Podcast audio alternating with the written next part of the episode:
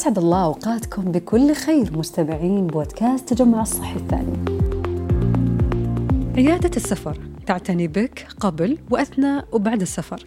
أهميتها وأبرز الخدمات اللي تقدمها وآلية زيارتها نستعرضها في هذه الحلقة مع الدكتور محمد الرويلي استشاري الطب الوقائي والصحة العامة والمشرف على عيادات السفر في التجمع الصحي الثاني بالمنطقة الوسطى. أهلا بك دكتور. حياك الله. البداية دكتور يعني إذا ودي تحدثنا عن عيادة السفر ما هي والهدف من وجودها؟ آه، عيادة السفر آه، هي عيادة تقريبا لنا فيها ما يسبق على السنة وأكثر شوي هي تعنى في المقام الأول بالوقاية وتعزيز الصحة العامة في المجتمع من خلال المسافر بحيث إنه مثلا يكون في اعتماد أو اهتمام بالمسافر بشكل عام ما ينعكس طبعا على حماية المجتمع ووقايته والرقي بالصحه العامة. آه، الهدف من وجودها طبعا آه، عيادة السفر يفترض إنها تكون موجودة في جميع المجتمعات آه، لأنه إحنا الآن في الزمن هذا تقريبا نتكلم الآن مثلا في زمن الجائحة بالمناسبة كان من أهم أسباب نواقل الجائحة بين الدول هو السفر. فوجود عيادة السفر وعيادة مختصة بالسفر سواء في هذه الجائحة أو في شيء قادم لا قدر الله أو في شيء موجود الآن هي حجر الأساس في الحفاظ على الصحة العامة للمجتمعات وش أبرز خدماتها اليوم دكتور اللي تقدمها العيادة؟ طبعا العيادة كانت تقدم كخدمات منتشرة اللي عملناه في التجمع الصحي الثاني بموجودات الزملاء ما قصروا هو وضع بروتوكول محدد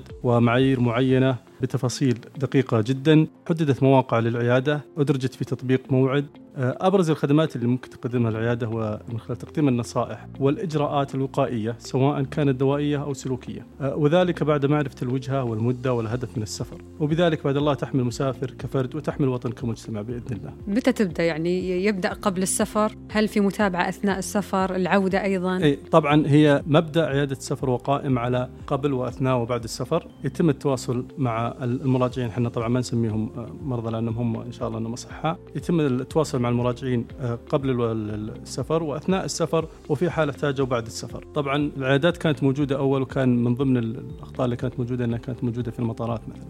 آه ليش أنا قلت العبارة هذه؟ لأنه العيادة السفر غالبا نحتاج المسافر يكون موجود قبل السفر بفترة، ففي أغلب الأحيان ما يقل عن أسبوعين إلى ثلاث أسابيع قبل السفر لازم إنه يمر العيادة، وإن شاء الله آه من البودكاست هذا يكون فيه آه وعي أكثر بالنسبة للمسافرين بين زيارة عيادة السفر ما يكون قبل السفر في يوم يومين كما إحنا نلاحظ الآن يعني من بعض الإخوان. هذا يمكن أبرز ما ما يميز عيادة السفر اللي هو أثناء وقبل وبعد السفر. طيب من الفئة اللي مهم يمرون العيادة قبل السفر؟ هل الكل لازم يمر ولا هل في فئة محددة تشدد إنها لازم هي تمر العيادة قبل السفر؟ طبعا اللي يميز عيادة السفر عن العيادات الأخرى في مراكز الرعاية الأولية بشكل عام إنه عيادة السفر هي للجميع.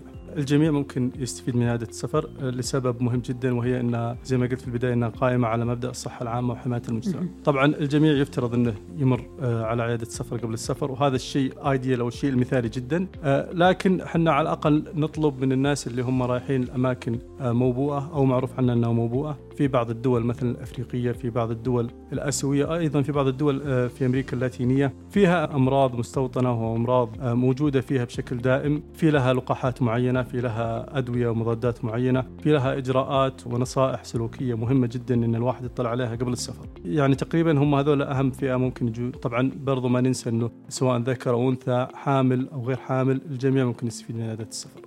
طيب الآلية اللي آه، اليوم يتم من خلالها الوصول للخدمة. اليوم أنا أبغى أروح عيادة السفر. بسافر بمر العيادة. آه، كيف ممكن أوصل هالخدمة؟ طبعا عيادة السفر موجودة الآن على تطبيق موعد.